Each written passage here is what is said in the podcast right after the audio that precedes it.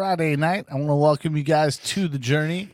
Thanks for coming. Thanks for being here. Last week was amazing. We're happy to be live on YouTube and Facebook. Make sure you guys share the broadcast as you're coming on here. Metanoia. Yeah, God is good. Come on. It's a good day. It is a good day. Come on, jumping through the cams. John's just sharing. We're just getting ready here. Yeah. Excited for you guys to join us. Excited to see what God does. Excited to see what He brings out tonight through this title of repentance and metanoia, hmm which one of my favorite, all time favorite things is the word metanoia and what it stands for and what it means and what it brings. And I just, I absolutely love it. So I'm excited for tonight. Come on. I just want to welcome you on as you come on. Make sure you guys share. Yeah. Sharing is caring. I believe I have that somewhere. Where is that? Put our little sharing is caring bubble back up. Where did that go? Is that shoot a boob? There we go. Well, sharing is caring up in the corner. Yeah, that's how it gets out to a lot more people. And um, I mean, we're getting it out through um, Spotify and the other uh, podcast, Podomatic. Yeah, we're also like guys. It's not just a video. You can listen to the podcast. We're on Spotify. We're on Podomatic. We're on all the podcast platforms. It's great to um, just throw on when you're working out, or maybe you're just spending some time with the Lord. Throw on a journey and take a journey with us. Yeah. But it is good to share it, yeah, because it gets out into more streams and more people get to see it. Um, and um, it's good. All these things are good to be able to, you know, think, question, research, Look, dig, dive deep into Christ and allow Him to lead you. do the math. Do the math. it's like, um, yeah, I always like that. Um, hmm. If we stay humble and teachable like a child, Come on. because I don't know about everybody else, but Yeah. I'm not all knowing. No. Therefore, um, I want to stay pliable in the hands of the Lord because the Lord uh, left us an inheritance. Come on. When somebody has to die to leave an inheritance, and he did. So, therefore, there's an inheritance that we don't wait till we're dead to get. He Come already on. died. So, we want to receive the fullness of that inheritance. And in order to, to have the fullness of the inheritance, I got to allow the Holy Spirit to bring me into all truth, which removes lies. Well, and I think it's powerful.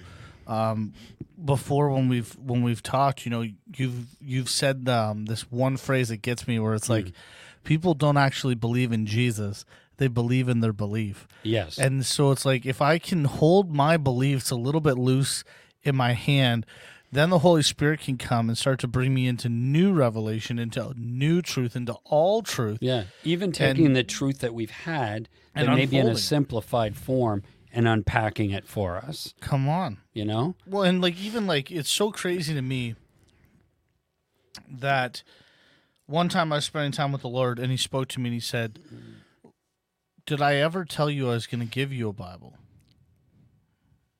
Did I ever tell you I was going to do that? No. And he didn't, but he did say that he would give us the spirit of truth who would lead us into all truth. So he's our teacher, Yeah. the Holy Spirit, right? And so I have to approach the Bible. I have to approach worship. I have to approach all these things mm-hmm. in in a heart of okay, Holy Spirit, what are you speaking through this? Not not just you got to bring life to this. This book is just paper unless you breathe on it, unless it has you in it. Yeah. It's like, what's the point of a, a biography if the person doesn't exist? That's not a biography anymore. It's fictional. Yeah. And so the word of God has to carry the life or the Zoe life, that that uncorruptible life of God that keeps manifesting through you mm-hmm. and bringing you to life. Like I remember just like times where it would just jump almost off the page at me. Yeah. And it was right what I needed in that moment. Right. And it's like that's that's what we're talking about. That That's is it. the the living spirit of truth Yes. speaking through his word. It said uh, in the early days, they said uh, of the gospel, they said that uh, the the word said this. They weren't talking about parchments. Come on. They were talking about they had a, a revelation, and light pierced their souls, and they had an awakening to a, a person who unpacked a revelation that changed their life. Come on. And so then they go, the Word of God. That's what they were talking about. They were cranked about it. It wasn't um, some new understanding in intellectually, but it was meeting, having an experience with the Creator, Come on. and then intimately, and then being able to bring that life into others. That's what Peter meant, didn't he? When he said, um, when Jesus said about you, you know, except you eat my flesh and drink my blood, you can't have any part in me. Many left because they didn't understand what he's saying. And then he looked at the disciples and he said, You guys want to leave too? And they did. But Peter said, Mm. Where can we go? Come on. Because you have the words of life. Yeah. That meant when you speak, Something. I'm experiencing life. Come on. So I'm not going anywhere. You have Zoe. One like even I may not understand, yeah. but I'm going to stay here until I understand. And I believe that's what Brian was talking about when he says, under, yeah. yes, if you don't understand, stand under Yeah. until it the revelation or the epiphany from the Spirit of God comes to you. Well, and like it's so crazy because my my roots or upbringing in the Word of Faith movement, um, we learned a lot about standing upon God's word and who His word says He is, and and um, Yeah. really just I realized over time that I can live that way. Say even in my marriage, Yeah. someone comes to the door, Chelsea's at the store, and they say, "Hey, you want to hang out and have dinner?" I hmm. can just say yes because I know Chelsea would want to. We have an open door policy, right? Right. But I'd be better to go in the other room, give her a call, and ask her. It might go better for your marriage. Well, like we, but I know she would say yes, Right. But what if know- she's made another plan or something, you know? And and just the what if she's that, doing a surprise dinner for you somewhere and now you've done this? It's like, oops. Well, and the and the fact that relationship includes the second party, Yeah. and most Christianity and most like of what we're seeing Mm-hmm. doesn't actually include God in the decision making. It's like, okay, God, this is what I bring. Now bless it. Instead of saying, okay, God, what are you building Yeah. that I might come and and be a part of what you're doing? Not what am I doing? Who am I? Yeah. And I can, can't even breathe without the guy. it can be a little scary when when bringing it right back to what you said. Yeah. Is that um, Jesus said to me, people's security and salvation is in what they believe about me. Yeah. not in me. So, as soon as you speak to them something that's outside the realm of what they've been taught as quote unquote the truth, and they've got it all back, boxed up with a ribbon on it, right? Well, the problem is that we see through a mirror dimly. Yeah. So we're making final decisions in the fog, which is not the brightest idea, right? not the greatest idea. And so then God, who is light, comes and brings a revelation to our hearts that's outside our understanding, even of a particular scripture that we've been taught it a certain way. And he begins to show you, and you begin to rebuke him. And that's that's because you're not believing in him. If you believe in Christ, He can take you, it says, by a way that you've not been before. that means there's nobody's paved the road. There's no manuals on this. There's only Emmanuel, right? That's where we have to walk with Emmanuel in us. Well, and I think that that's that's really when we start to talk about metanoia Yeah. and repentance and things like that. There is definitely been a slant Mm-hmm. that has been used in not good ways. Well, again, I think a lot of it is uh, ignorance. It's just people don't know, so they that we always seem to mimic our teachers, and if our teachers are men in traditions, we got problems. So we really got to look for ourselves, search a matter out, Come on. and see what the roots of things are. And then begin to unpack the roots of it, and you'll know if it's something you should be standing on. Because if the foundation isn't God, doesn't He say He's going to come and shake everything that can be shaken? Yeah. Only that re- which remains is of Him, and if very little is of Him, it's all going to be fallen to the ground, right? So we want to make sure that we're standing on a firm foundation, and that Jesus mm. is that cornerstone holding the building. Well, and sometimes he comes in just to turn your your gaze one degree Yeah. because you've just been off a little bit. Oh, Like, it's like, do you remember those satellite dishes? How ridiculous they were. It's like you're setting them. You're up there on the roof, guy right? On the roof, yeah. And if you're off just a little bit, you're half a mile off up there, Yeah, right? like in the sky. I know. It's like, man, I got to have this so good, or it's I'm not getting a signal. The TV channel's not coming. Well, hey, we wonder why we don't have a TV channel. Well, there's nothing coming in. We got all these, you know, words going out. The heavens are like bronze, brother. Um, we're looking for an open heaven. Well, dude, did Jesus die or didn't he? Dude, the heavens have been open since Christ opened them, and you're praying to get the heavens opened is only trying to break your your belief, which is a lie. Well, I don't care if you prophesy it; it's still a lie.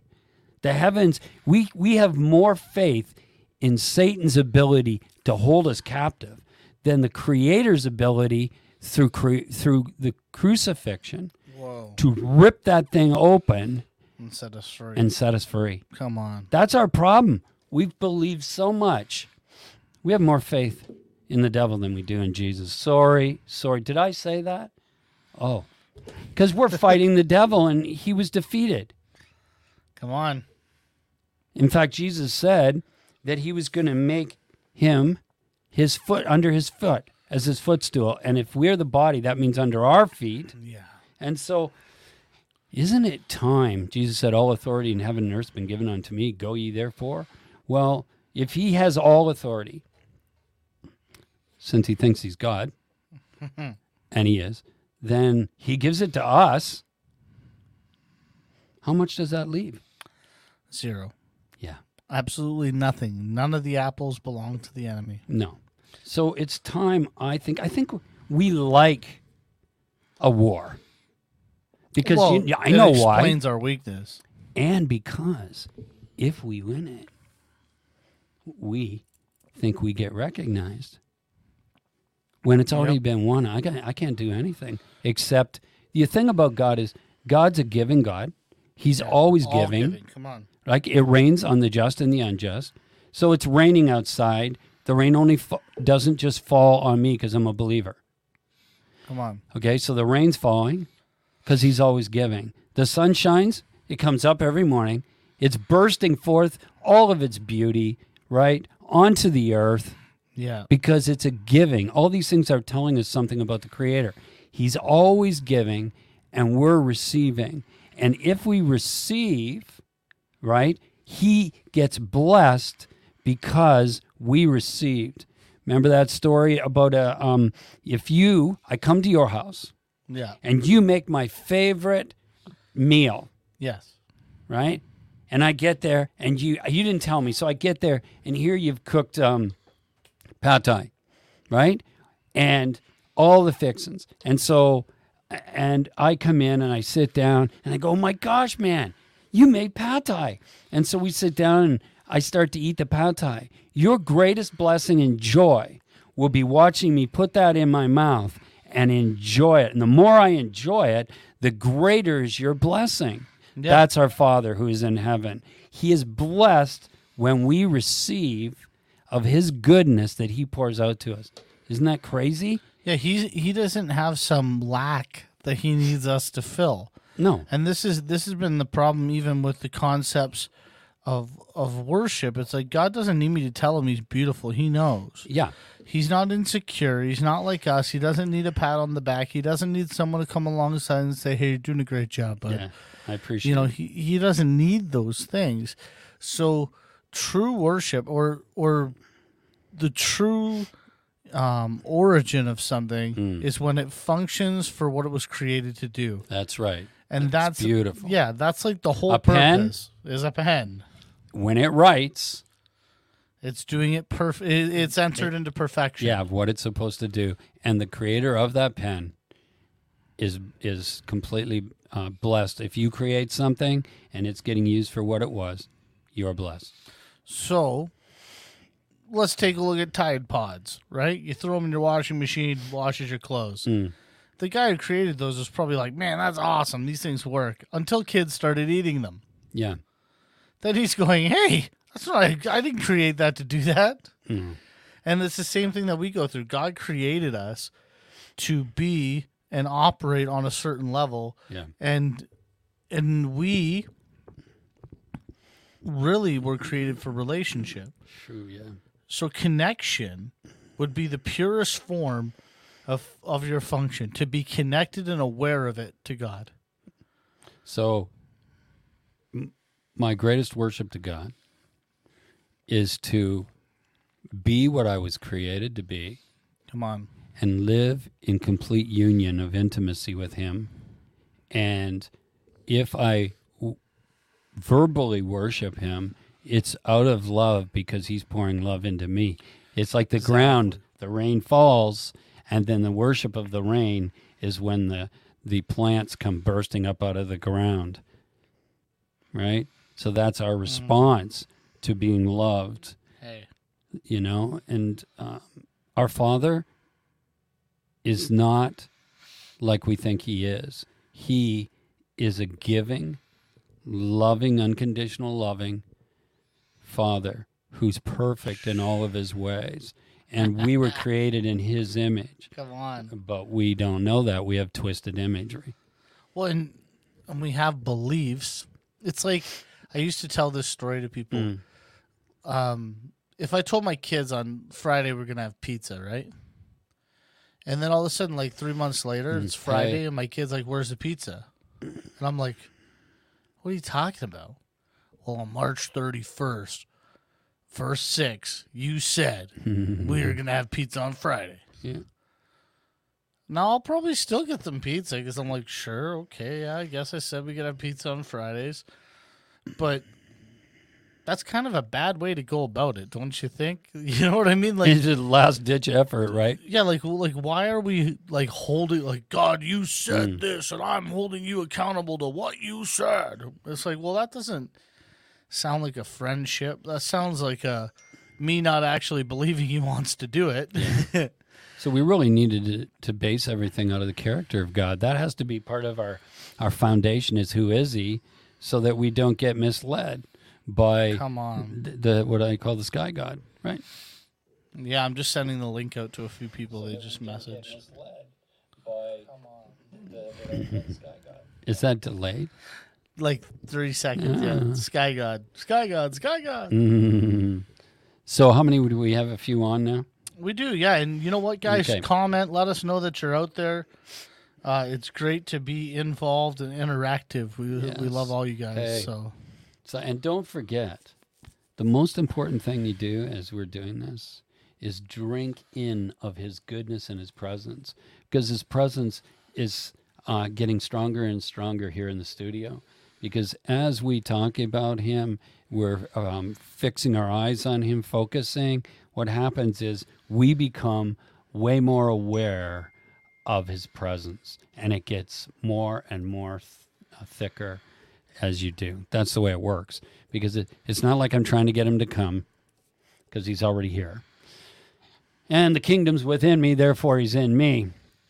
And he comes from the spirit realm into my soul realm, which is my mind, will, and emotions, and I become aware. And then uh, consciously aware.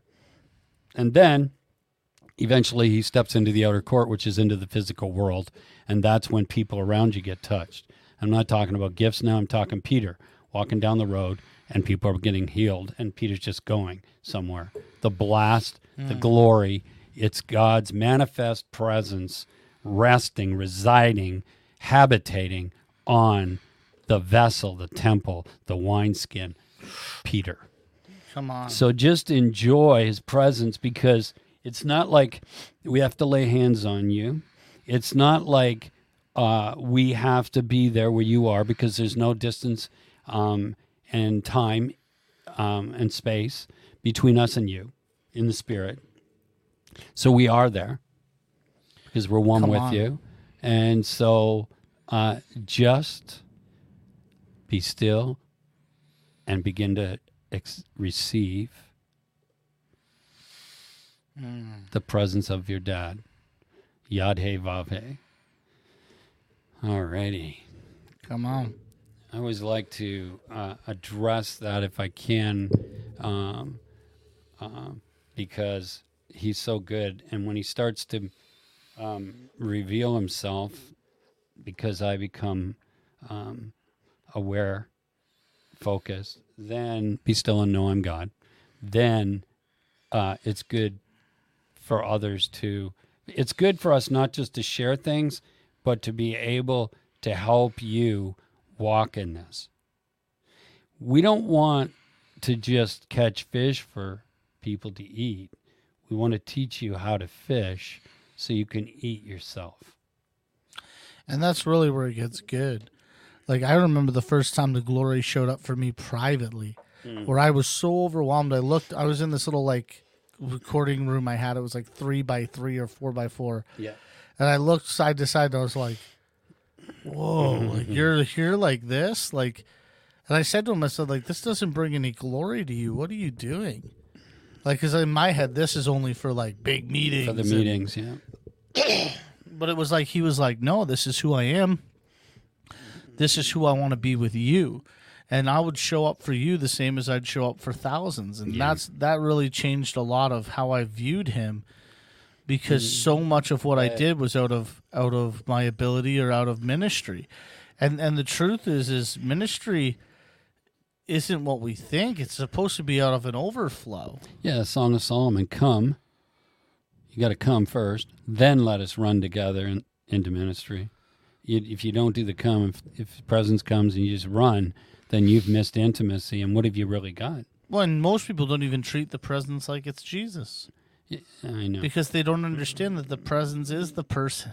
Presence of person. yeah. I had a vision of Jesus the other day in a church, and it was so intense mm-hmm. because he was standing there weeping, and he was saying, "Who will come unto me? Like who will come and see me?" Yeah. It's time for us to go to heaven. He mm. came here. Now we got to go into that realm and be one with him, right? Yeah. So let me start with Hebrews chapter 4, verse 12.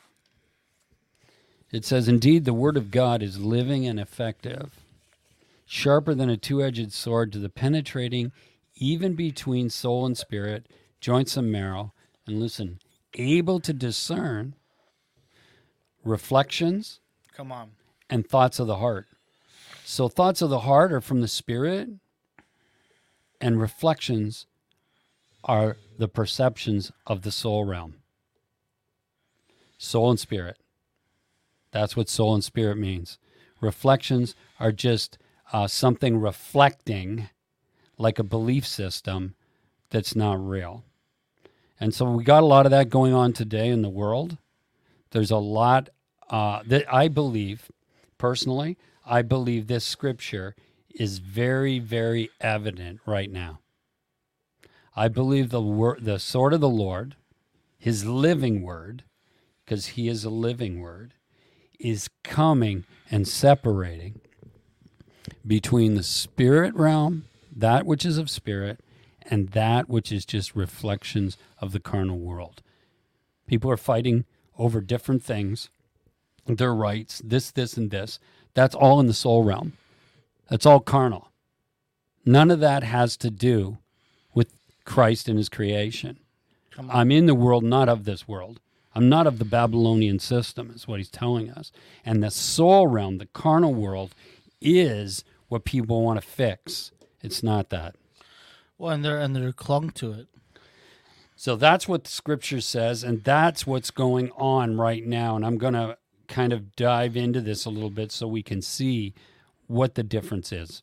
So in 1 Corinthians chapter 2, starting at verse 13, it says, And we speak about them not with words taught by human wisdom, is Paul. No human wisdom, but with ter- words taught by the Spirit, describing spiritual what? Realities in spiritual terms. Now, the natural person does not accept what pertains to the Spirit of God. Hmm. For to him, it's foolishness. And we always think this is about the lost. It's not. It's about carnality, does not understand the things of the Spirit. And he cannot understand it because it is judged spiritually. The, the spiritual person, however, listen to this the spiritual mm-hmm. person, however, can judge everything. Why is that? Because what is he judging? Whether it's spiritual or carnal, not right or wrong, spiritual or carnal. Mm. But is not subject, see, to the judgment by anyone. He's not subject to the tree of the knowledge of good and evil No, not at all. because he's walking in the Spirit. For who has known the mind of the Lord so as to counsel him? But we have the mind of Christ. Okay, the mind of Christ is the mind of the Spirit. So we got two things we're gonna we're, we're looking at here, which will help you understand what John the Baptist is talking about misunderstandings, what Jesus meant by repent, is one of the most damaging errors of the Christian church, which has kept people looping around in empty religious concepts that prevent true life and freedom. The central message of Jesus is translated as repent, the kingdom of God is at hand. However, the word Jesus used was not repent. No, didn't exist. The word Jesus actually used was metanoia. Meta means beyond or outside, Come on. while noia means your understanding. So noia is derived from the Greek noos, which means beyond our minds. Nice to know you.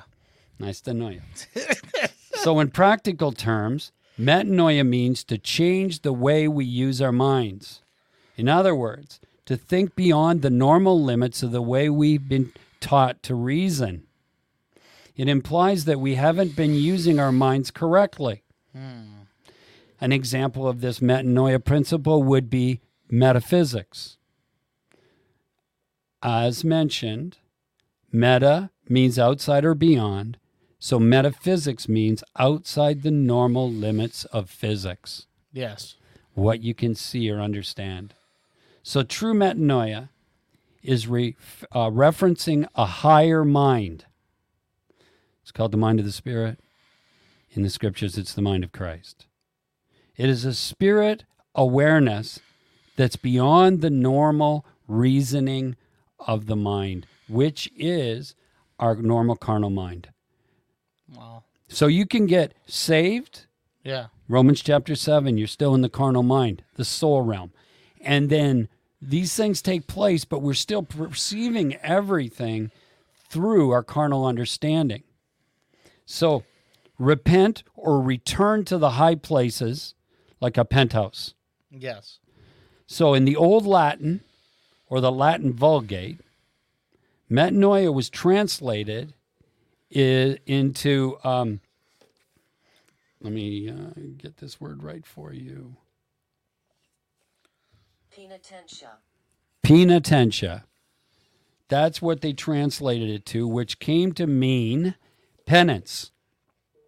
or acts of penance that had to be done if one hoped to obtain grace. This is what was going on uh, that Lu- Martin Luther was dealing with was the penance is what they were paying Well, indulgence. indulgence. That's what They, penance. they had come to the place, Mm-hmm. um, and the only reason that I'm I'm bringing this up is because I personally went through a phase where the Holy Spirit had me research Luther, what was Yeah. going on, and so the Catholic Church at the time had created what was called an indulgence, which was about the cost of your year's salary. right. And what it said was that you could do anything. Mm-hmm. And it even in words had you could rape the Mother Mary and still go to heaven with this piece of paper As long as you did penance. as long as you paid for the paper. Right. As long as it was yours, you bought it. And so they did this at the time when they were building the Catholic The churches. cathedrals, The yeah. cathedrals all Mhm. across Europe. And then they started preaching, and this is what really pushed Martin over the edge, was they preached that you could buy them for those who have already died. Yes. Now that sounds a lot like Mormonism. It's crazy. It's what man. they do for the people that have died. You can get baptized for them. for them. Yes. Ah, It's the same thing. It's just It's changed a- it's- clothes. It's, who has bewitched you, yeah. You know, and excuse me, Martin Luther. He um he was unbelievable in his way to see through this and not be eaten by it. That like it, the time of Martin Luther was a dark time. Yeah. The, the the Pope's nickname at the time was the Boy Pope. Right. That was his nickname for the stuff that went on. It was just horrible. So, you know, this isn't a joke. Like this thing was purposefully changed. So we need to go back and you need to look at what was John the Baptist saying, what was Jesus saying, what does this actually mean? Now I realize that um, metanoia means to change your mind, and the the remember there's four levels. So the first level would be that we're changing from the old covenant to the new covenant. We're changing from law to grace, correct? But there's something even much more than this, right? There's the mind of the Spirit, which is called the mind of Christ. And then there's the mind of man, which is the carnal mind, which is the one that's imprisoned in darkness. And so you got these two things operating. And here comes Jesus, and he said, You must metanoia. You must uh, Free. break free from the mind of man to the to the mind of Christ. And um, he's not talking about just Jesus the man, because Jesus was the Christ. The Christ is uh, the body of believers. All Yes. believers are the body of Christ. Jesus is the head of the body, but he what Christ isn't his last name. He is the head of the body, Christ. So he's Jesus the Christ as we are in Christ. Yes. So that's what he's trying to, to say here. So it was used as repentance, like the early Catholic Church, as a way of control that Martin Luther exposed. In the West, we are more Catholic than we know. In the Protestant Western Church, as we've returned to penance, and it's a form of control. We use repentance in the same way as the Catholics did in the early day but we we think it's okay, but we don't know that the root of it is there's no biblical truth in it whatsoever. Yes, when you get saved, there's a feeling of you uh, of feeling um, Convicted. convicted and a need for a change, and and salvation takes place, and that but it wasn't God that made you feel that way. It was you recognizing you were lost and you were you all of a sudden were conscious of your sins. One of the greatest examples, even in the Old Testament, of this is Jacob's ladder.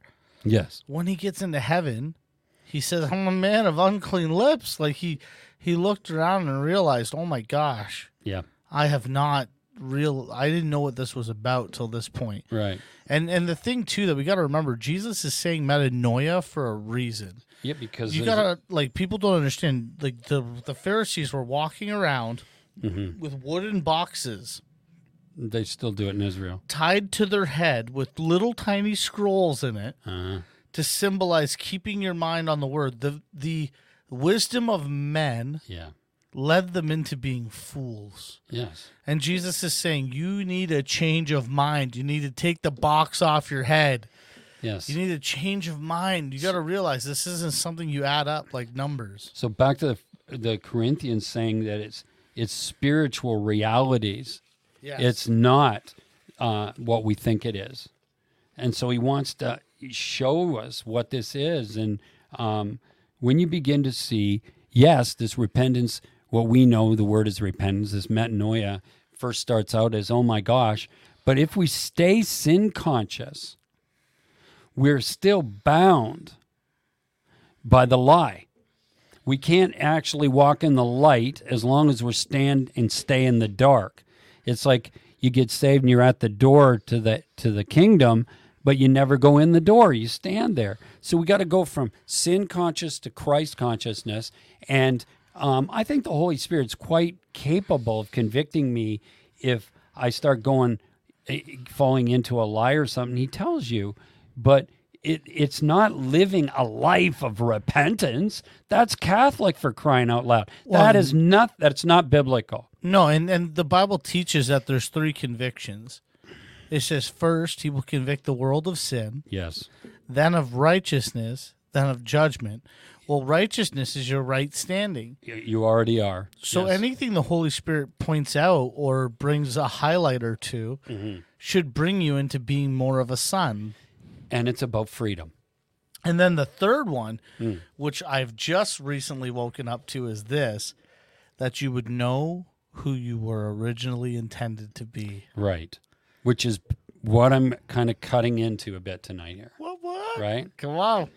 So there's the mind of man, because I always say it like the manuals that he gave me when he downloaded this stuff to me, is that we're going from the mountain of man to the mountain of God.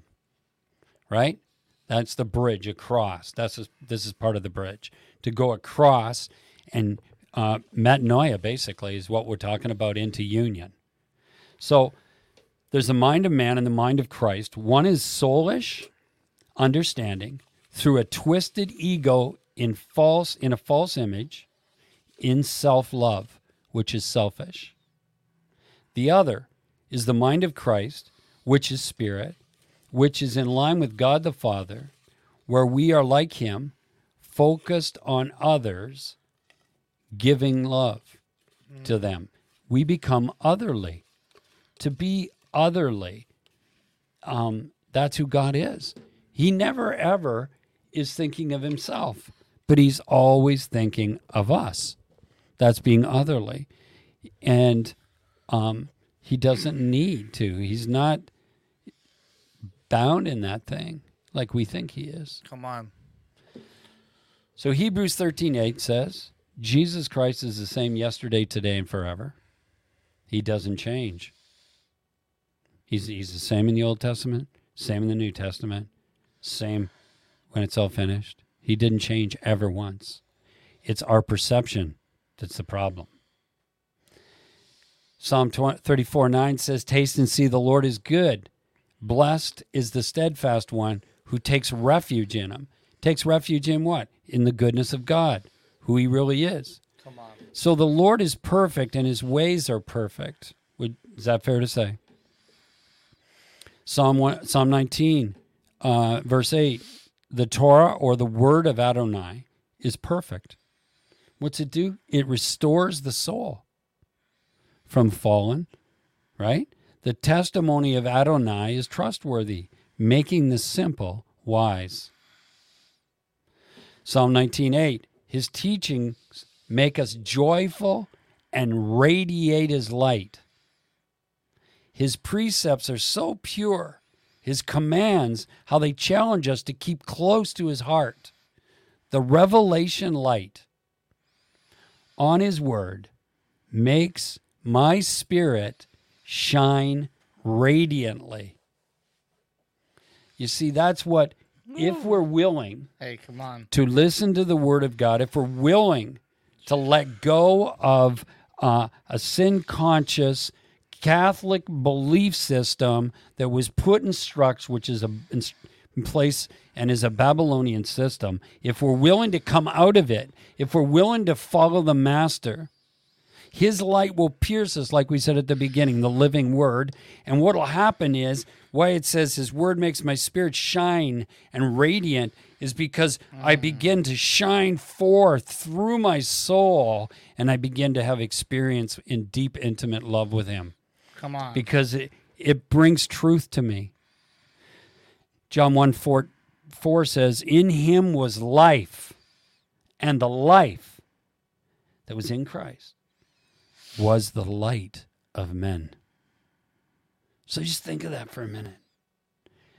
As we're sharing Jesus, because he's the word, living word, that life that we're experiencing, and as the word breaks open, brings light, revelation to your soul to carry you up the ladder into greater light so that you might see him as he really is.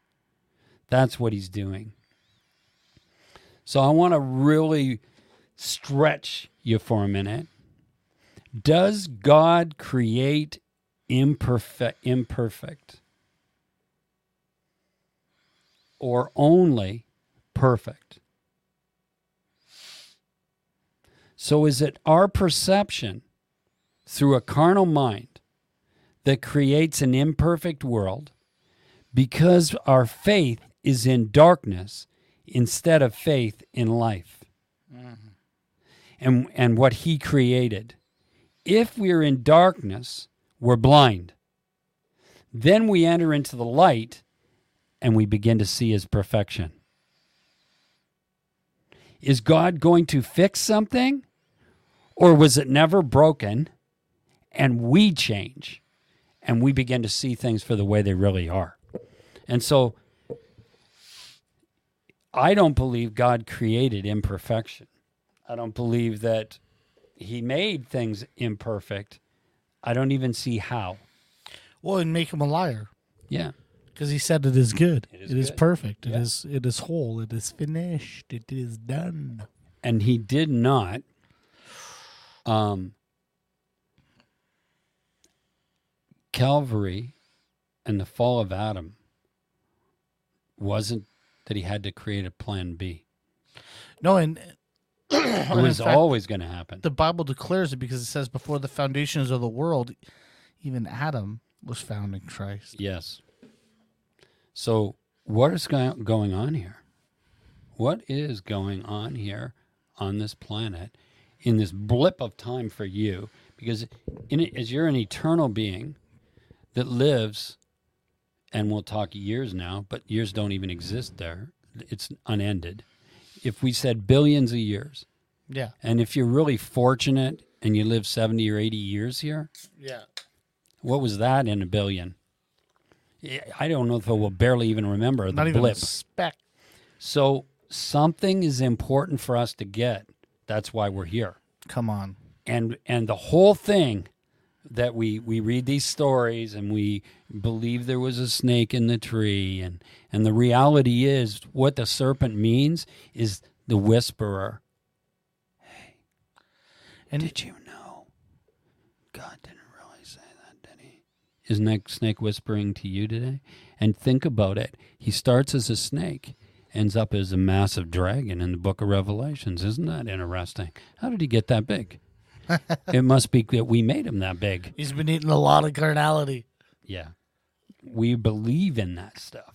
So if we understand God is 100% completely in control. What we're seeing going on is is a fallen state in darkness, but that's not the world that God created. That's why Jesus said I'm I'm in the world but not of it. And he was Yeah. here. Come on. So he was telling us something. Isaiah 11. And he will delight. Let's look at Jesus for a moment. This is a prophecy from Isaiah about Jesus. He said, He'll delight in the fear of the Lord, and he will not judge by what his eyes see, nor make any decisions by what his ears hear. Oh, wouldn't we do lovely as a church if we listened to this today? But with righteousness he'll judge the poor and decide with fairness for the humble of the earth. So, what does this mean? This means Jesus didn't walk by a carnal mind. That was his cross he was bearing. He wasn't submitting to the carnality that he was in and all around, but he was walking by only what he's seen and heard the Father doing, which is in spirit. So he was walking in the spirit, not natural or carnal, but eyes of the spirit. The Lord told me once, perception is everything, and I've told that story about the boat. The sailboat, yeah. Come on. How can you change anything or believe if you only see the lie? Come on. If you're captivated and your eyes are on the lie, like sin consciousness, how the heck can you see anything? Did you hear that? What? That sacred cow just died. Yeah. so let's look at what happens.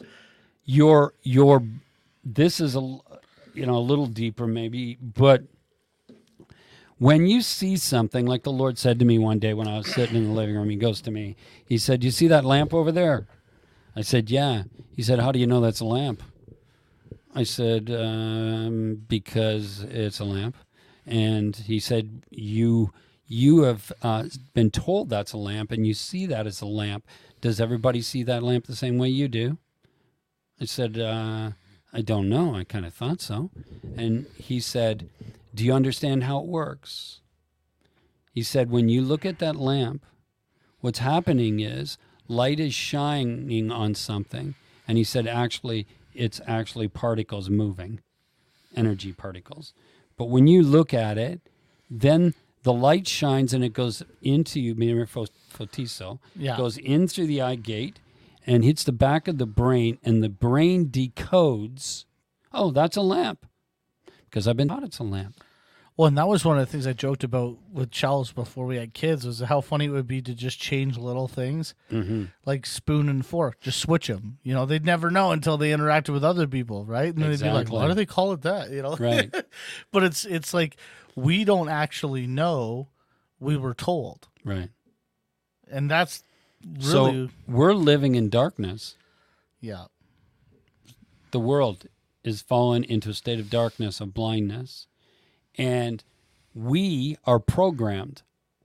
We get programmed by education. We get programmed through media, TV, all these things. We get programmed from our parents, who got programmed from their parents. So you got generational stuff flowing in now. You got the stuff like I just talked about, Yeah. religious education that comes through, and you know we need fact fact checkers would be really helpful, right? yeah.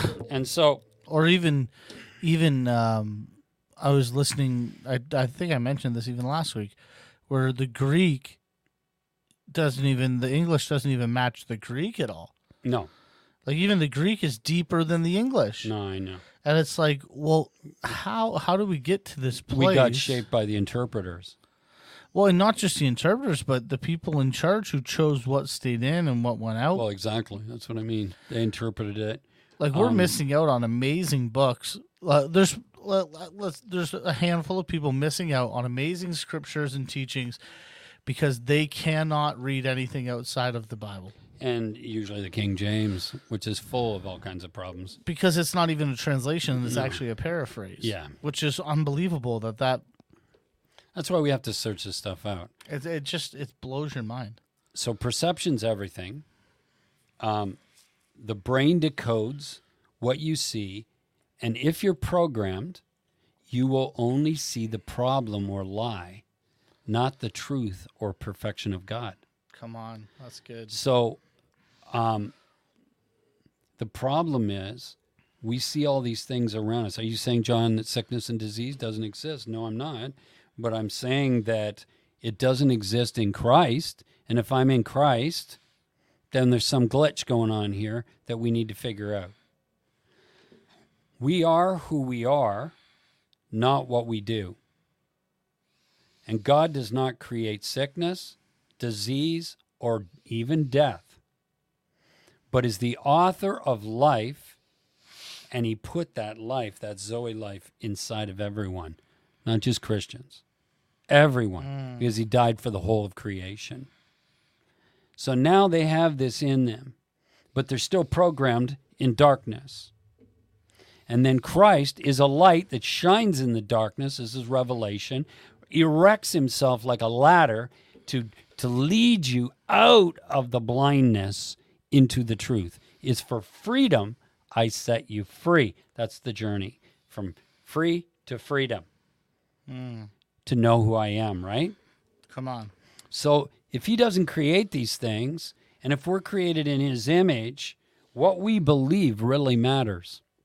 That's why we get caught up in things that are going on around us, and um, we take it up like a war, and it's in the carnal world. We need to look above it and see what's really going on and what is God doing. Because a lot of times the enemy, he's like a magician. He uses things um, to distract and make you look a certain way so you miss what's really going on. Yeah, he'd rather us be worried about what's on the five o'clock news than be still and know that he is God. Yes. And today is probably worse than any time in my life for sure of why, you know, you look around and people are always on their phones constantly. Well, and not even just that. They they enter what um what I've come to learn this thing called stories, Yeah. where most people live their life in stories that don't ever happen. They're just thoughts in their head of things that could happen, and they get consumed by it. Yeah.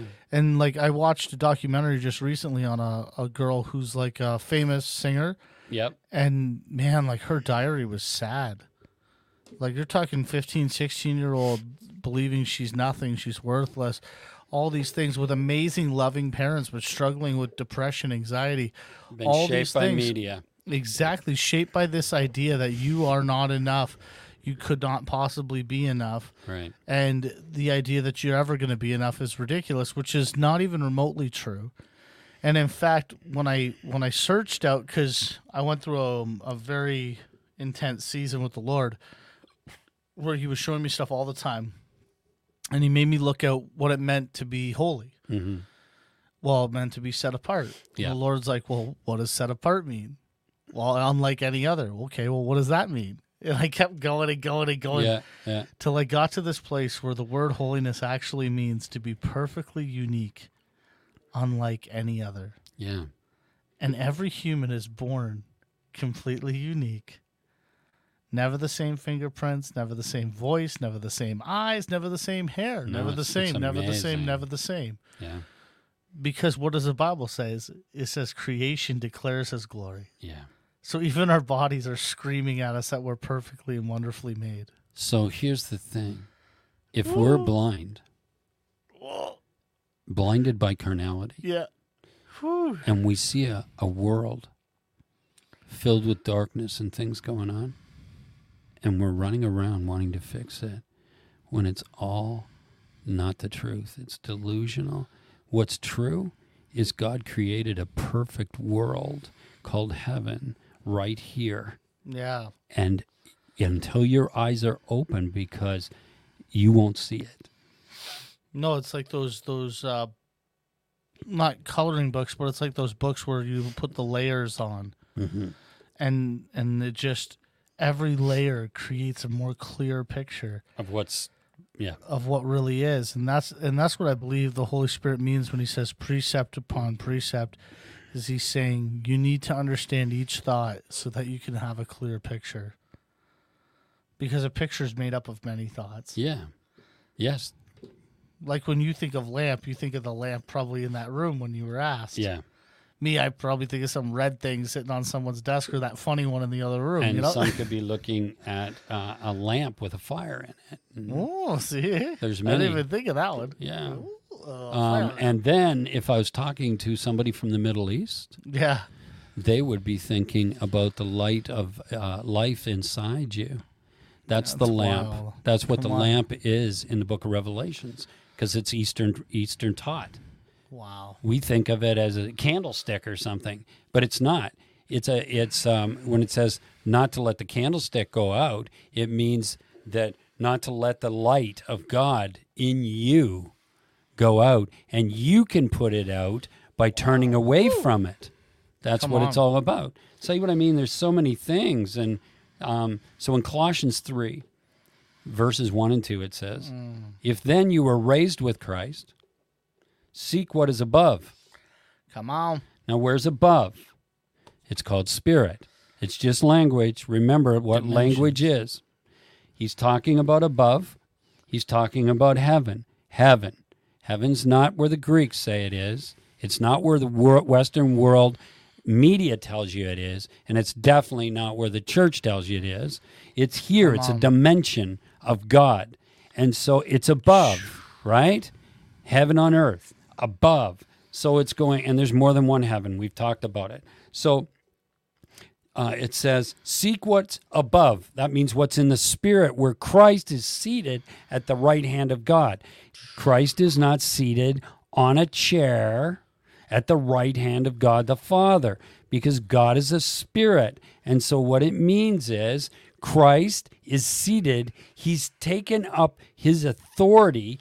He is the authority of God because the right hand is the strength. So it's saying Christ is the strength and he's seated now in authority, enthroned. Throne in the Middle East means complete leader and ruler.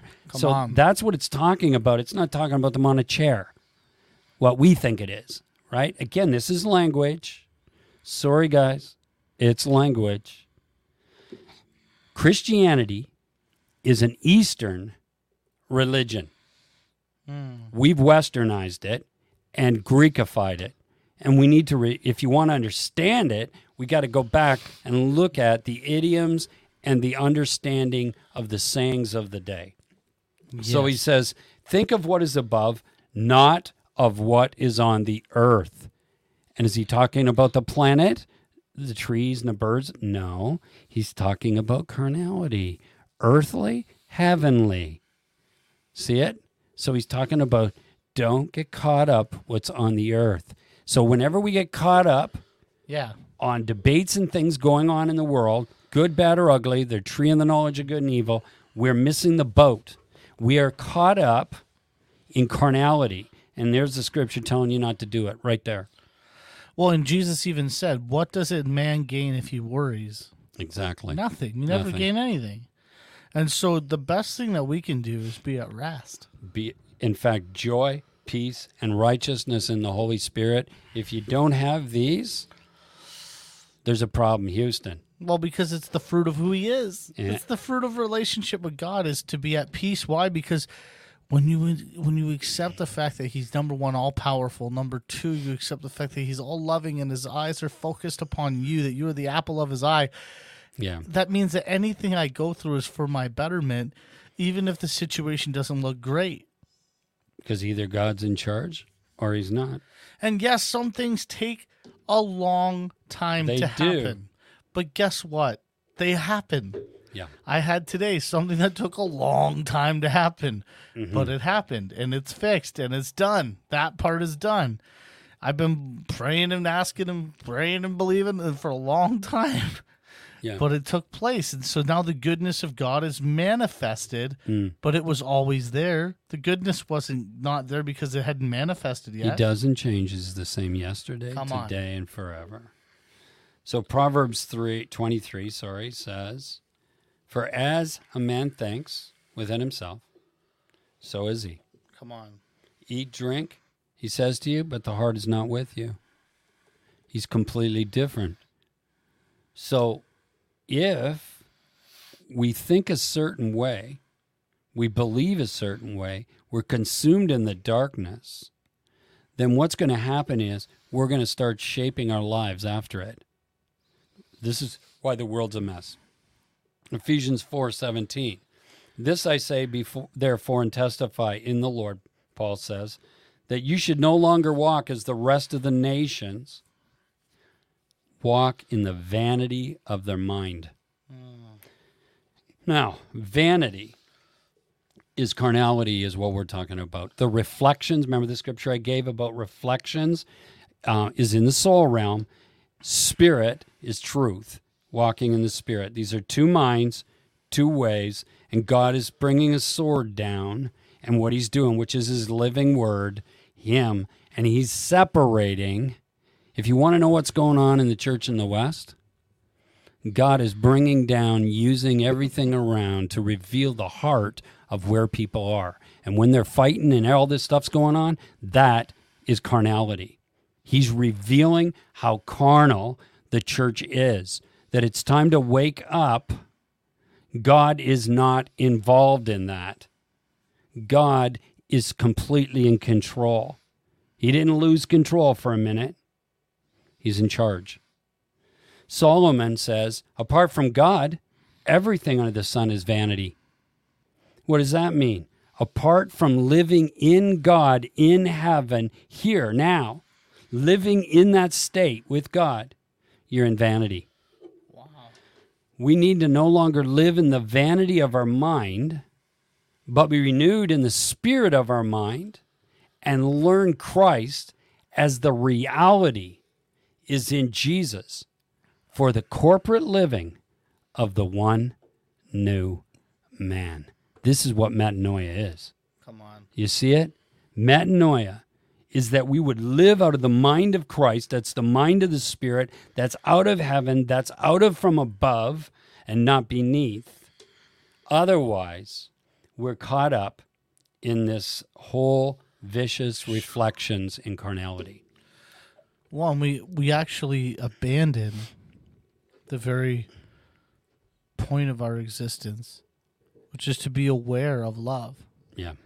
And heaven is the realm of love. Yes. That's why it's any encounter I've had with the Father has been so overwhelming. Because it's always love. Always Always deep, rooted, grounded, secured in. well being. You feel incredible well being. So Ephesians 4 says there's mi- their minds are full of darkness. They wander far from the life God gives because they've closed their minds and hardened their hearts against Him because we don't know Him. We don't know that He's unconditional love. We don't know that He has completely created a perfect world and we are made perfect.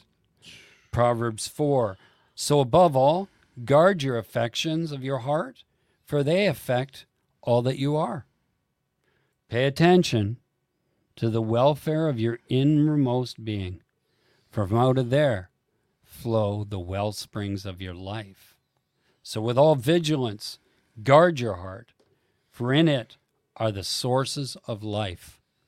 It's, it's powerful. It's like it's flowing out from within us, and we shape everything in front of us because we're creating. Jesus said, All things are possible to him who believes. All things, everything. Why? Because there's such power in believing. So if I believe um, that I'm at war with darkness, I'll be at war with darkness. You just created yourself a very good enemy. Listen, if you want Satan to come visit you, he, he'll oblige you. But if you understand, like Jesus said to me one day, John, is it better to walk in the light or wrestle in the dark? What would you like? I said, walk in the light. And you know what? Option two, please. It was the end of the fight. I came into the glory. That's what it opened. The light opened the presence and the glory of God. And I'm never saying I'm sorry. No, and and if people want to wrestle and i think you know what? I think it's part of the journey. I wrestled. I spent years you know doing that stuff. And i don't think it's it's it's wasted. I think it's part of my journey. Um it it helped me understand the difference and it brought me to a place where i had to realize i can do nothing and then all of a sudden christ steps in and we walk in the light the greatest spiritual warfare is to look into the majesty of Jesus Christ. That's what we're called to. It's so crazy because I remember when I was uh intern, I took a camera. I had a little flip video camera, and I went out and I started asking people, "Who do you believe God is?" You know, because it came basically the whole thing came out of that Mm. place where Jesus says, "Who do you say I am?" Yeah. And I would listen to people, man, and I'd say, "What do you think of? What do you think of God or church?" Yeah. And it was just sometimes it was sad. Yeah. But then the cool thing was is I would start to explain to them who I saw God to be. Yeah. And more times than not, they got wrecked. The person that I was talking to, the weeping, prophetic word would happen, Mm-hmm. because I was giving them a different perception. When I was in Montreal, You were breaking the strongholds in their minds. yeah, because they, they don't know. No. So I'm in Montreal. Uh, my sister in law is getting ready to go out with her boyfriend. And I said to her, I said, you know, I'm probably going to wreck him tonight. She's like, what? I said, I'm probably going to ruin your boyfriend, just to let you know. And uh, so she went to get ready. And I put this like loop on my keyboard. I start talking to the guy, right? The glory's just coming in the room. Like, I'm like wrecked. And so I said to him, I said, hey, can I pray for you? He goes, no, no, no, no, no. I said, "What do you think prayer is?" Yeah. And so he says something to Chelsea, and she's like, "Oh, he thinks you want to like stick his head in a bowl of water." and I'm like, "What?" but that was the only concept he had. And I said, "No, I just want to speak words over you." Hmm. And he said, "Okay." And so when I did, he literally like it was so crazy because I told him the Holy Spirit told me to tell him. I said, "God's going to touch you." And it's gonna. I said it's gonna be so real you won't be able to not deny it. And if I'm wrong, I'm a liar, and God must not be real. And so I started praying, and he goes, "Oh!" And I said, "What?" He goes, "Who? Who's doing that?" and I'm like, "Who's doing what?" Yeah. And he felt a hand grab his stomach and literally turn it inside of him. All night, this guy stayed up. How was that possible? How did that happen? Like just question after question. She was like, she was like, he was crazy, you know, like, and and it's because when you encounter something so far outside of your grid, Otherworldly. it melts. It was like the first mm-hmm. crazy experiences that I had left me shaken for a few days. I was like, what just happened? This table doesn't make me safe anymore. Uh oh. you know, Jesus was outside of my control. What do you mean? He didn't ask me permission. I thought he was a gentleman. Yeah, yeah. yeah. Oh, Jesus, you're so good. Guys, this is so good. Come on. If you're out there, share uh, the broadcast. Also, thank you for the comments. You guys have been commenting. Um, I love uh, uh, we everything from yes, perception to stories change the soundtrack. Perfect world right here. Love it. Option two. Option two. Yeshua. Option two, please. Mhm. And turn our gaze. Uh, Yeah, come on, guys. This is the thing: is God is so good. see His- what what happens if God pulls a veil off your eyes Yeah, and you see things completely different because they're not you're not in darkness. This is again language. He's Yeah. showing us how far removed we are from what's really there. Why is it a veil? You can't see through the veil. You take the veil away and you go, "Oh my gosh." So what do things really look like? yeah. No, we want to we want to die and go to heaven? Say what? Death is the final enemy. It's an enemy of God. I don't want to bout it. So so it's like why don't we just go to heaven? In fact, Wow. are we not starting to experience heaven right now? Right now, Right now. right now. it's like Abba, Yeah. Daddy, you're so good, man. The the the, hmm, the omnipresence of God, Yeah. I believe, is the ever presence. He's in every moment and every second in everyone's life, Right. and he's he's so loving that he'll come down and pretend you're hiding behind the curtain, just to be with you. So here here's the th- here's the thing. If God's not in time, he's always in the present, right? Hmm. Then what is time if it's not my journey into the present? Exactly, and when we realize With real eyes, that it doesn't exist, that's it. true freedom comes. True freedom comes. Because now I'm no longer worried about tomorrow or yesterday. In fact, yesterday is gone, so how, why would I let it define me? Tomorrow's not here, so why would I worry? That's right.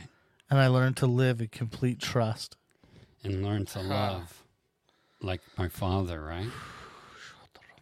So John 6, Good luck. it is the spirit who gives life. Okay? He is the life giver. So just take in that, let it flow in you. He's the oh, life giver. The flesh conveys no benefit whatsoever.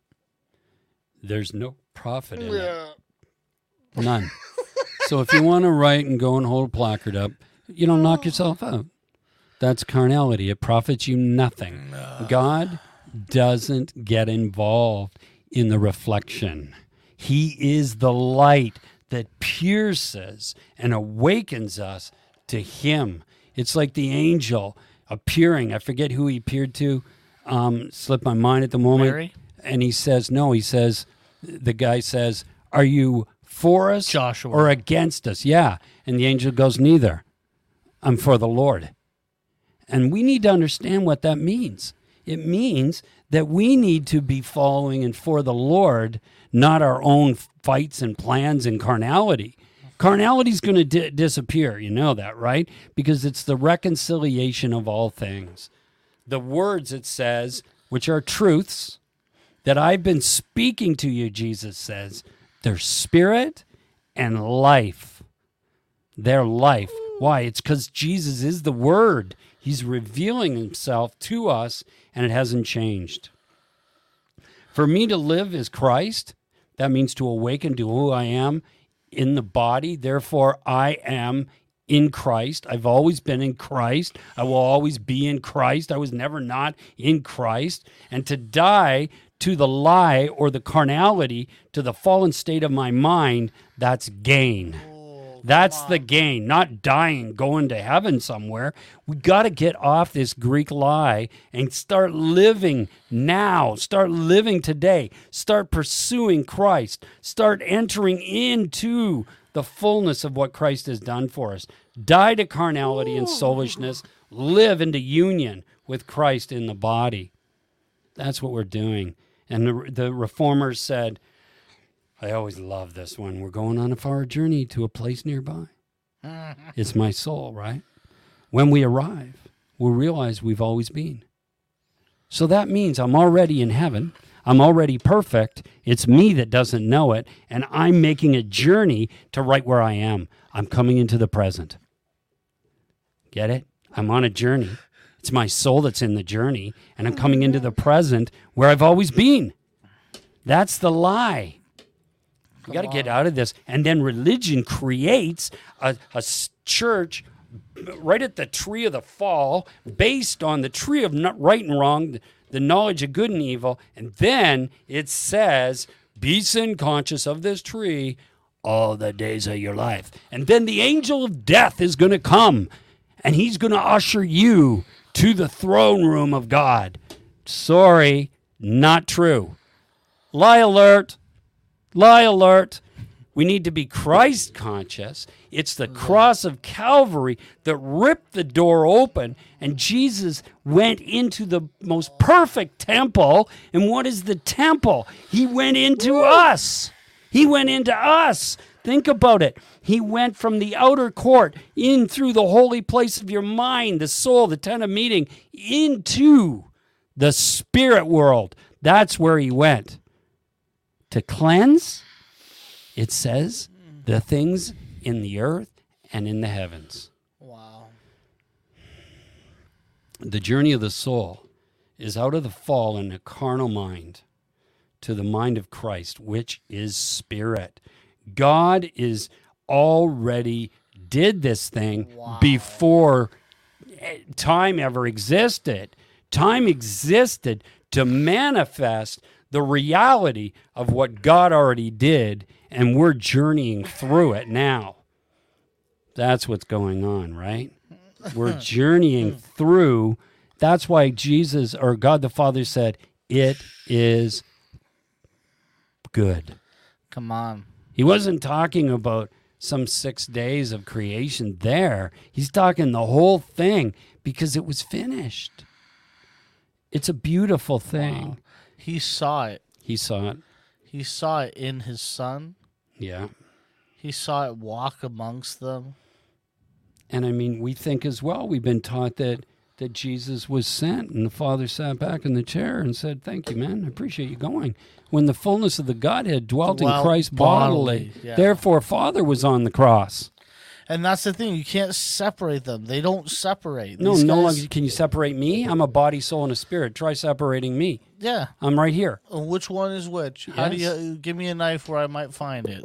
You know, like And and what did Israel say? Our God is one God. And Yes. they said there's these things, and I'm I'll gr- I'm going to kill the Hebrew word mitzvah, I believe it's called, and one of those is is oneness.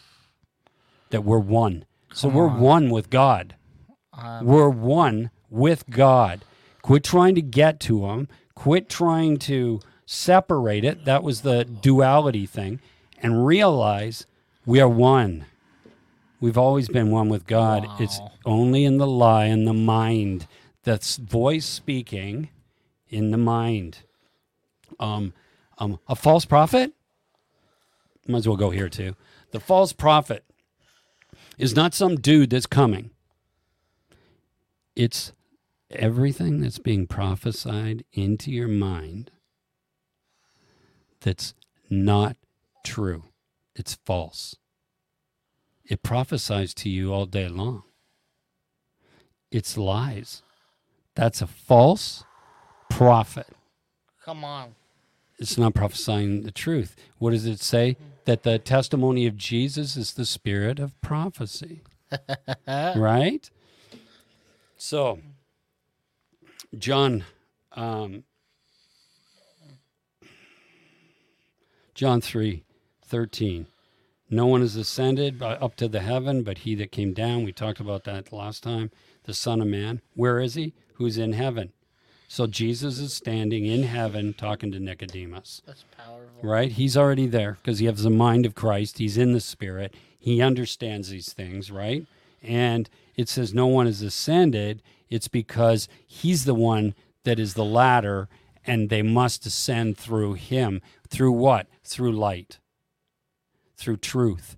So, how did Enoch and Elijah get there? Because they ascended because Christ had already made the way through the truth. Whosoever believes in him, it says, will not perish but have eternal life. So in Ephesians 4, and we're getting there, guys. In Ephesians 4, We're doing great on time. I'm just like I'm stuck in this residual Mm-hmm. stickiness.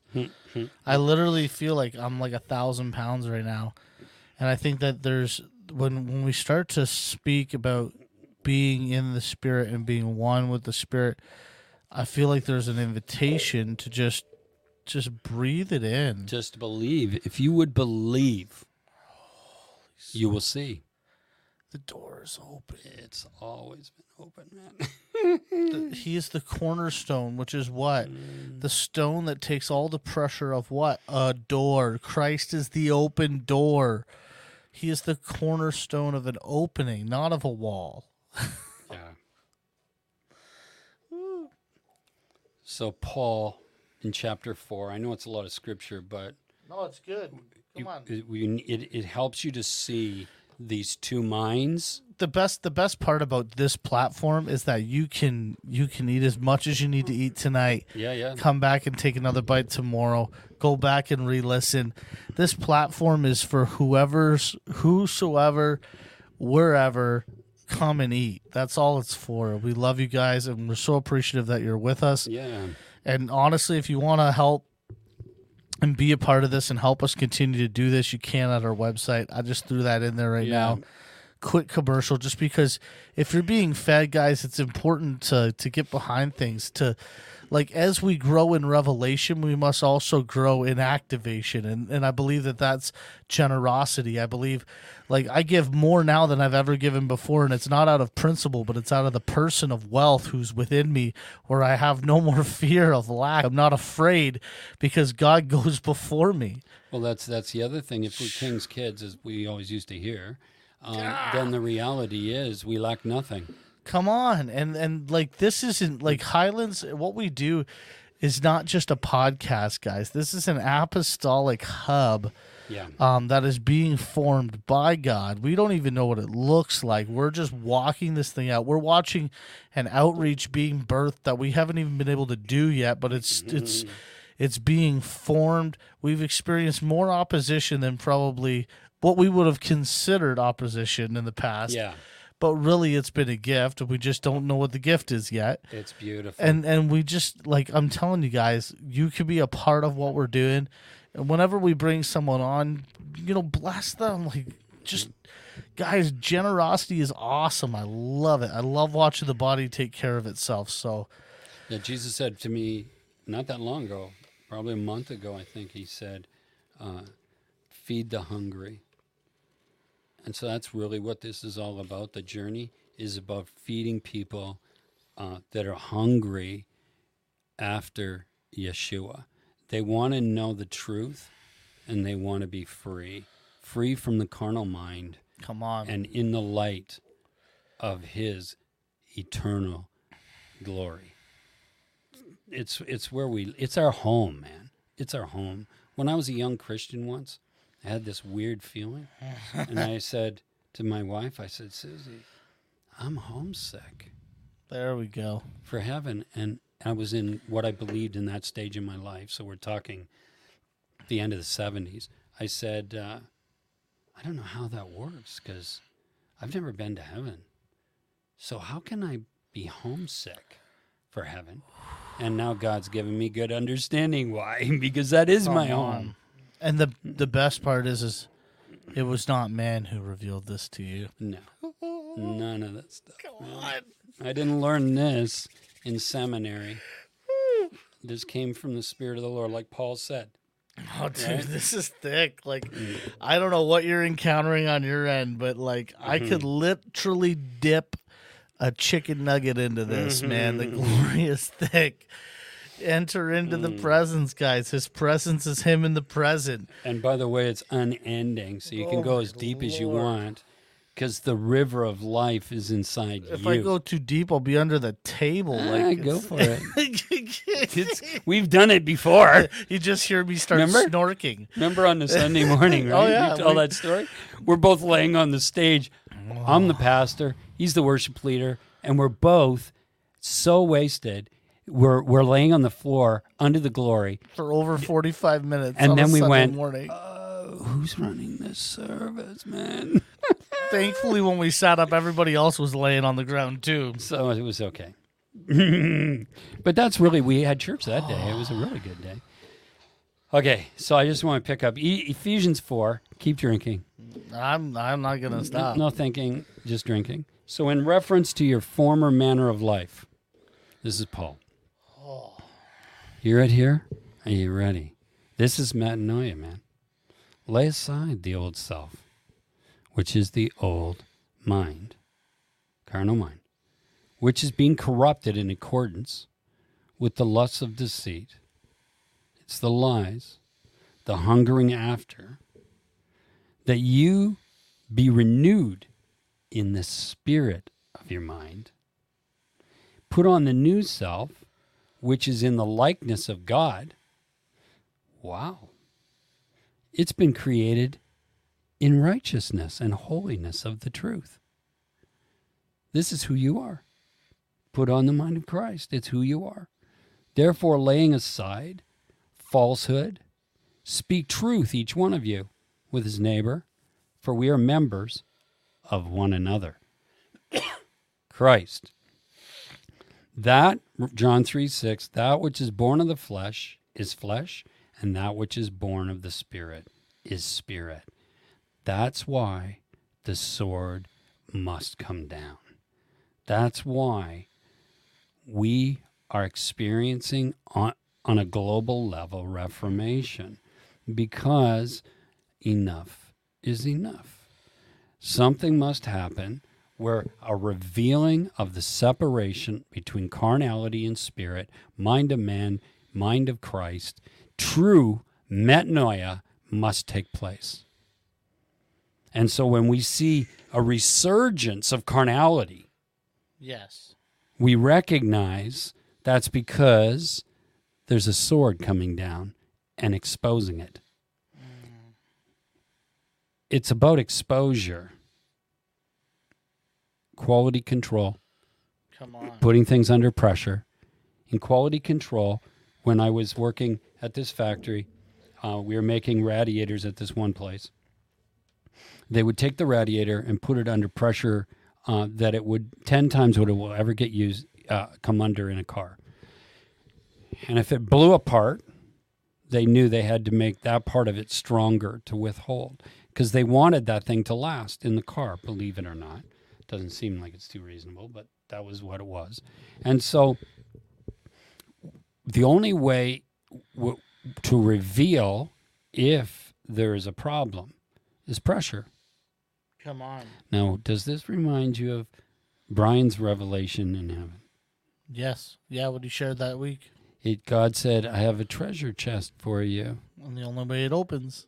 He says, Do you have the key, Lord? And he says, Oh, no, there's no key. I'm going to put the treasure inside you. And the only way you will see what's in it is it opens under pressure. Come on. So there's pressure being put on the globe right now. That's what's going on. You can call it, oh my God, we're having a pandemic. Under pressure. You can see pressure being applied. And what's happening is it's exposing The heart of man. the heart of man, whether you're in carnality or spirit. And it's also revealing truth on all levels. Yes. Like one of the things I love that's happening, Yeah. which is kind of not good at the same time, but it, it is what it is. Nobody knows. No. And that's where we have to trust in God. I know. It's like, well, if you guys are prophets, why don't you go to heaven and get the answer and we'll solve this baby? Nobody is. Oh, they can prophesy about, you know, whatever, but I think that matters right now on a global level. Calling all prophets on the face, including me, on the face of the globe. Do I have an answer? No. Oh, then God isn't speaking, obviously. So what is he doing? He is putting under pressure because he wants the treasure out of the chest. Get it out. Let's Well, I- get into this. I think he's trying to show us that that which you thought you find in the four walls can only be found in the heart. Exactly. You're not going to find Christ in a building. He's not a building, he's not a social club, he's not a conference.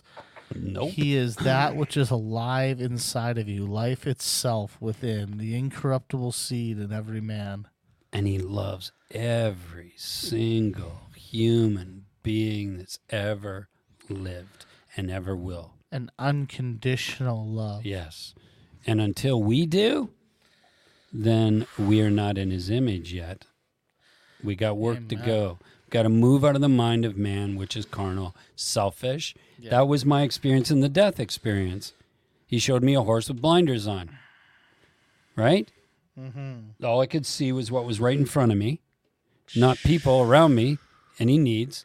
And he told me, it's because you're selfish.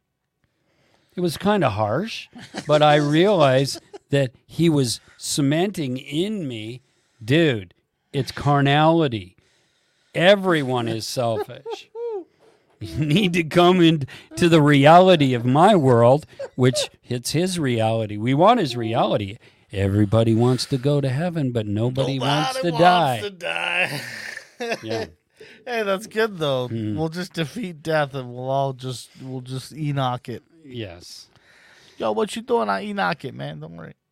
So John 16, Come on.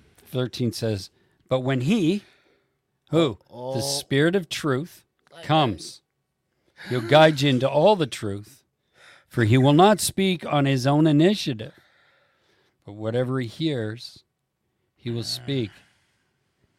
And now, what is he going to speak? The living word, Come on. the living manna. Oh, yeah, I got to tell that.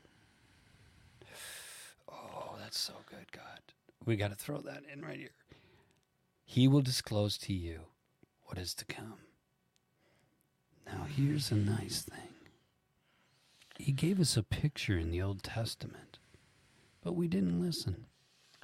In the Old Testament, he told Moses and the children of Israel as they crossed the wilderness, Yeah.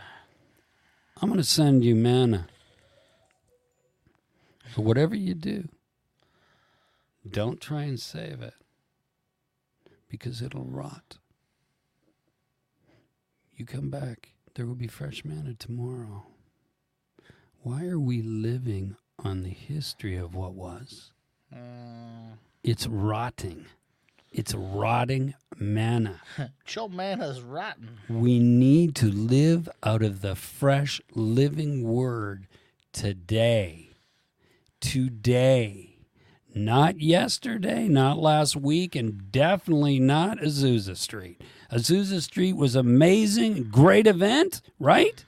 But hey, the cloud moved. If you want to go back to Azusa Street, if you want to go back to Toronto, what happened in 1994, because you think there's going to be a second wave like the first wave, seriously? Since when does God give us rotting manna? Come on. That manna was unbelievable in 1994, and it just blasted us. But seriously, this isn't 1994. This is 2021. This, we need fresh manna. We need metanoia today. We need to drink his blood, eat his flesh today. Yes. That's what that manna that came in 1994 said. Oh, by the way, God is your father and he's good. So good.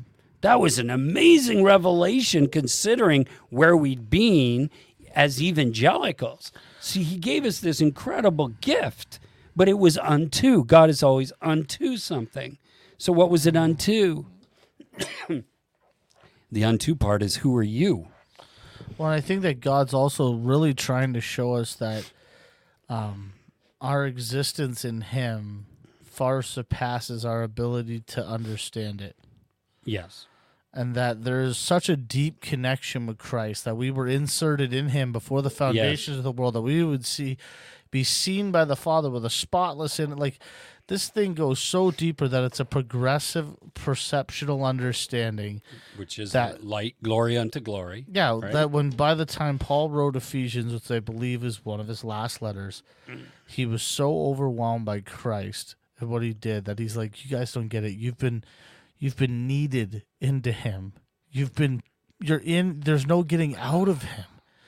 There's. He's like." All, all were inserted in him before the foundations of the world. That in time, Yeah. that inclusion would manifest. so what we're doing is we're gathering together and ah. climbing a ladder Come on, into the heart of the Father. yeah. Surely God was here, and I didn't know it. Mm. This is the gateway to heaven. Wow. That's what we're doing. Who's the gateway? Jesus. He's the way, the truth, and he takes us to the life of the Father. Eternal life, Zoe life. Oh, Romans 8, only a couple more. Go, you just go. I'm, There is then now no condemnation for those that are in Christ. hallelujah. Here we go. Are you ready? The metanoia, right? Who walk not according to the flesh, according to carnality. It's not this physical body. This is a gift, but according to the Spirit.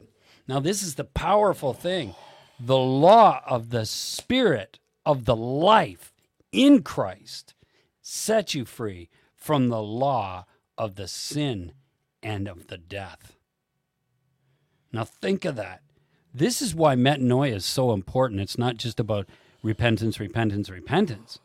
It's about the fact that you're coming out from under a law that's that's operating in the carnal world, causing death. It, the wages of sin are death.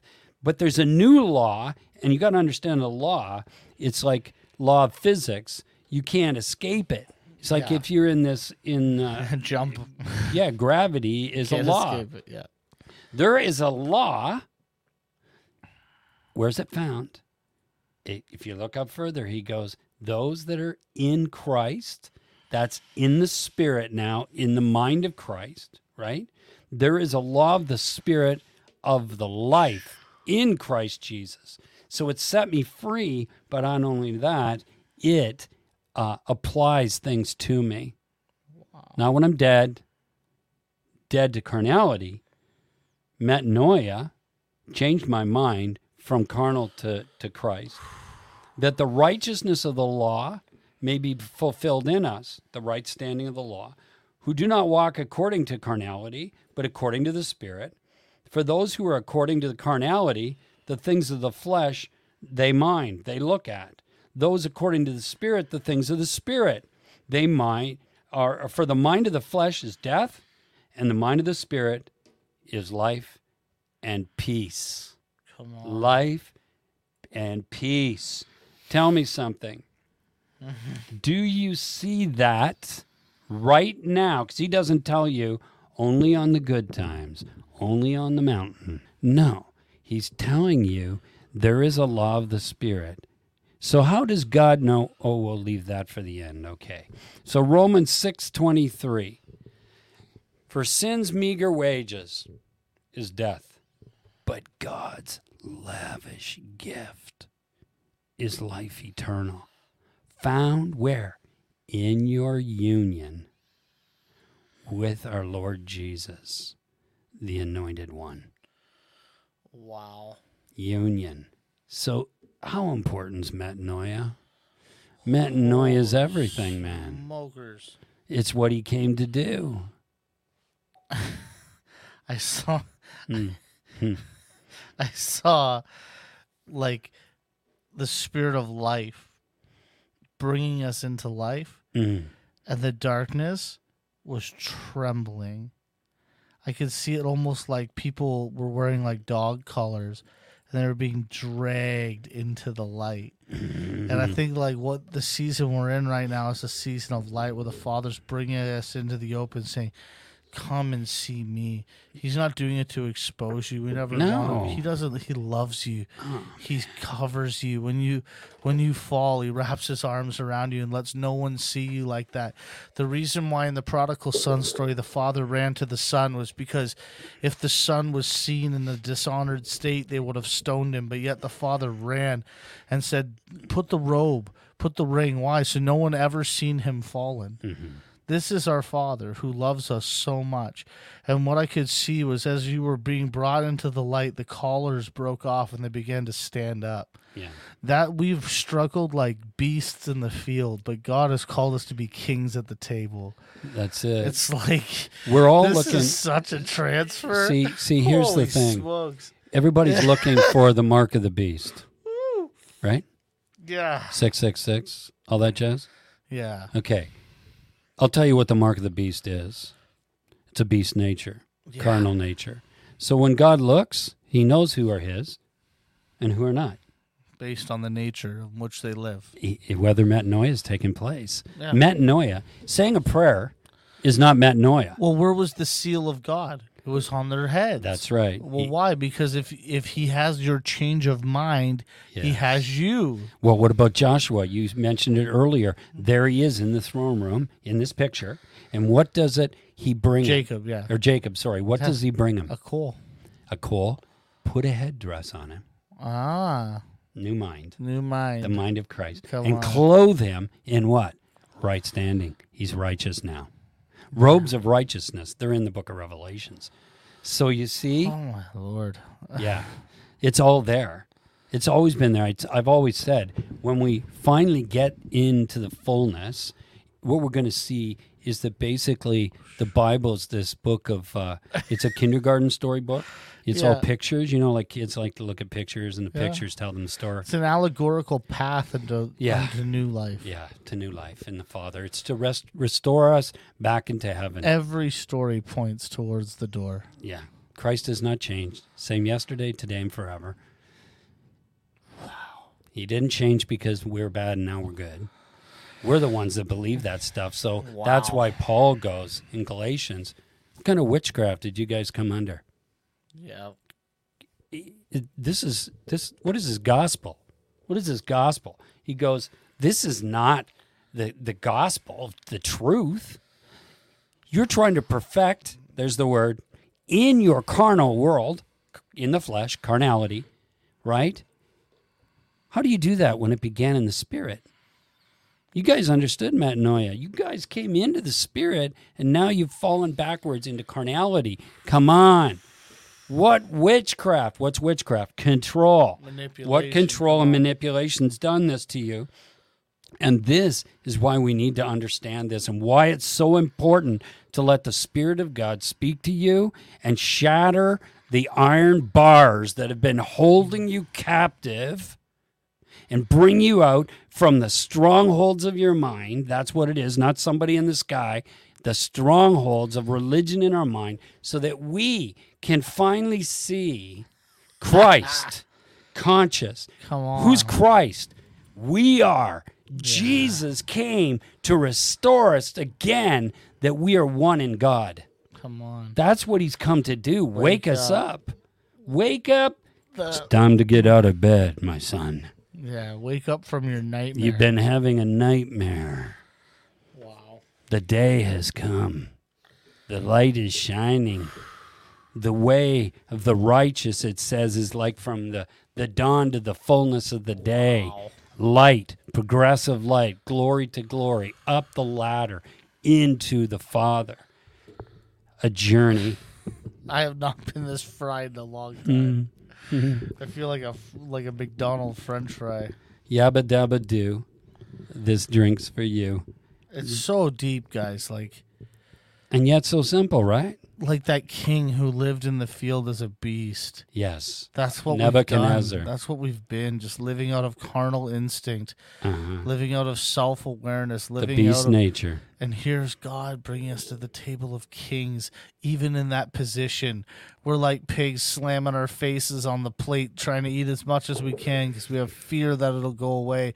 And he smiles and says, Bring them more. Yeah. He's such a loving, Oh. like, oh, Our Father. He's, he's the most kind, loving, compassionate. He is nothing like we've been told. If you seen him right now, he would melt your heart, and that'd be it. You'd just be like, "What? That- What? that's not the sky god. No, that's not. Oh, man. That's our daddy. He's a good guy." Mhm. and the prodigal son story isn't about backslidden Christians. No. That's about the lost coming back home. Well, because where's the father's house? Where did Jesus say he was going to prepare a place? Both sons were with who? The father. Yeah, And one took his inheritance. Well, what's your inheritance? Life. life.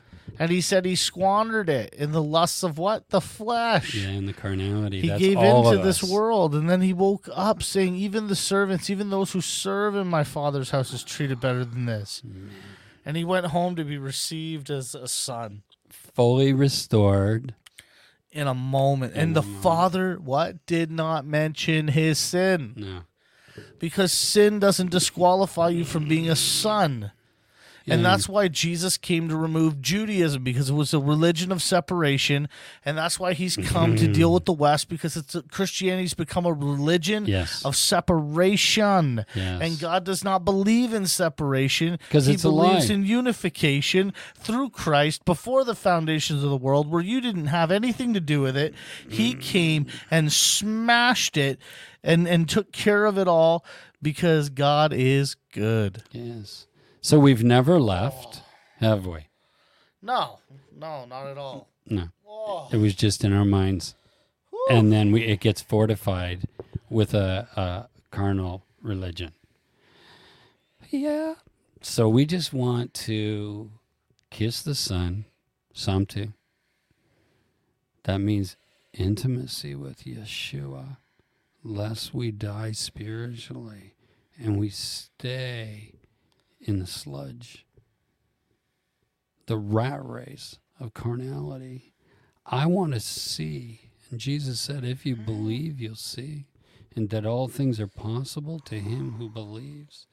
Hey. Wee.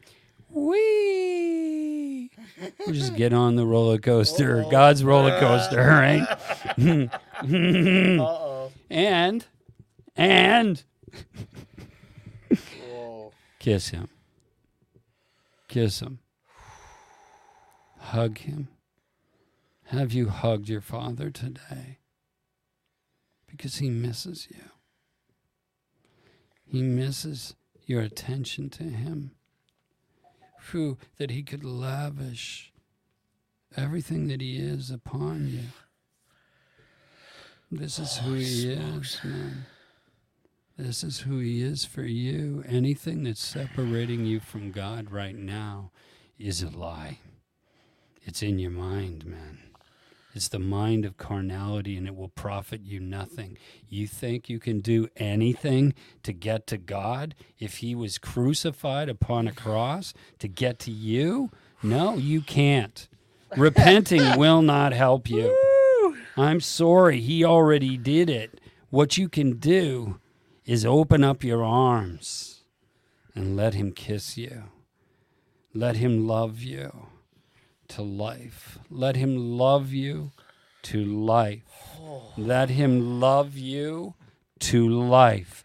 Let the liquid love of God penetrate your very soul and begin to marinate you in the reality, His reality, your home in the heavenly realm with your dad right now. May it begin today. I release the light. I release light to begin to pierce the living word, not because I said light, but because tonight we've been breaking bread, releasing Christ, the living word, in our midst. And we just release that now to break open those iron bars around your soul that has been fortified fortified by religiosity, by the father of religion. And I ask now, Father God, that you would begin to just slide up close to your kids. Woo! And pour the love of God shed abroad by the Holy Spirit deep inside their souls. Wreck them, Dad. Wreck them for the father of religion. Wreck them for anything but looking full into the face of Yadhe Vavhe, the God, the creator of all things. All things exist in him, through him, by him, and for him. And he came in manifested, incarnated in the body of Jesus, which means salvation. God is salvation. He came to rescue us out of darkness and blindness Come on. and bring us home. Home, home, where the buffalo roam. oh, yeah. Mm.